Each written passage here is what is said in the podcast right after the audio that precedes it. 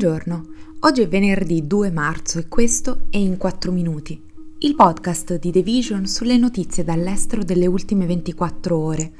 Parleremo dei migranti che attraversano il confine tra Stati Uniti e Canada, delle conseguenze del disastro ferroviario in Grecia e della Danimarca e le sue spese militari.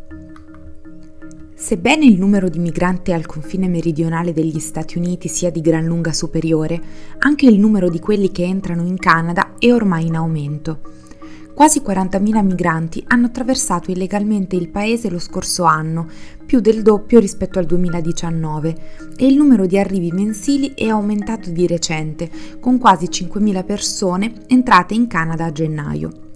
Di fronte alla carenza di manodopera, il Paese sta in realtà aprendo le porte agli immigrati legali e si è recentemente impegnato ad aumentarne significativamente il numero e ad accettare 1,5 milioni di nuovi arrivati entro il 2025.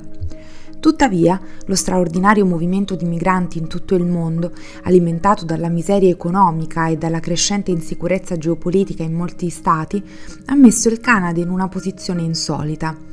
Protetto dalla sua geografia, dalle rigide politiche di immigrazione che favoriscono le persone istruite e qualificate e dal suo unico confine con gli Stati Uniti, il Canada si trova a dover affrontare un problema che da tempo riguarda molte nazioni occidentali, l'attraversamento di massa illegale via terra dei confini. I politici dell'opposizione chiedono al governo di schierare la polizia per chiudere Roxham Road, il valico di frontiera illegale più famoso del Canada, utilizzato dai migranti che lasciano gli Stati Uniti per chiedere asilo a nord. A giorni, inoltre, è attesa la visita di Joe Biden dal primo ministro Justin Trudeau, che vedrà in agenda proprio la questione legata all'immigrazione. Quando due treni in Grecia si sono scontrati nella notte tra martedì e mercoledì, stavano viaggiando sullo stesso binario da quanto è emerso dai primi rilievi. Così la polizia ha fatto sapere di aver arrestato il capostazione della stazione di Larissa, responsabile del tratto di ferrovia in cui è avvenuto lo scontro. Si è trattato del più grave incidente ferroviario della storia del paese. Dopo l'accaduto, alcuni manifestanti si sono scontrati con la polizia davanti alla sede di Hellenic Train, la società responsabile della manutenzione delle ferrovie greche, mentre il ministro dei trasporti Kostas Karamanlis si è dimesso.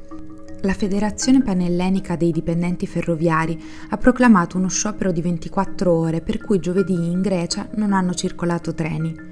Lo scontro è avvenuto vicino a Temp, nel nord del paese, nella regione della Tessaglia.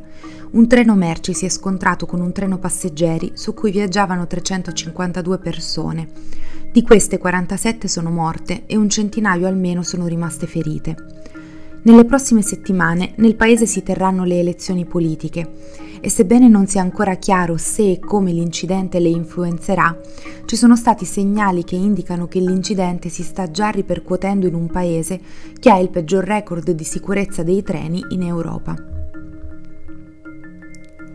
I legislatori danesi hanno votato per eliminare la grande giornata di preghiera, una festività religiosa che risale a più di tre secoli fa, in modo che i lavoratori possano produrre un gettito fiscale aggiuntivo che potrebbe essere utilizzato per le spese militari, dal momento che la Danimarca mira a raggiungere l'obiettivo della Nato del 2% del prodotto nazionale lordo il governo ha stimato che l'abolizione della festività, una delle 11 del paese, e il mantenimento dell'apertura degli esercizi commerciali quel giorno porterebbe a un aumento di 3 miliardi di corone danesi, pari a circa 430 milioni di dollari, che potrebbero essere aggiunti al bilancio militare. Quello per il 2022 ammontava a circa 3,9 miliardi di dollari. Il primo ministro Mette Frederiksen ha citato la guerra in Ucraina per giustificare la necessità di fondi supplementari. A dicembre il Parlamento danese si è impegnato a stanziare circa 43 milioni di dollari per lo sforzo bellico in Ucraina, che è stato ampiamente sostenuto dall'opinione pubblica. Ma negli ultimi mesi migliaia di persone hanno protestato per la fine della festività in diverse manifestazioni. La notizia non è stata presa con spirito positivo dalla popolazione, attirando invece le critiche dei sindacati, dei membri del clero e dei partiti di opposizione. Chiedere ai cittadini di rinunciare alla festività, che prevede dei rituali ma che è considerata da molti danesi come un giorno di riposo qualunque, ha scatenato un dibattito nazionale sul lavoro, religione, tradizione e guerra. Questo è tutto da The Vision, a lunedì.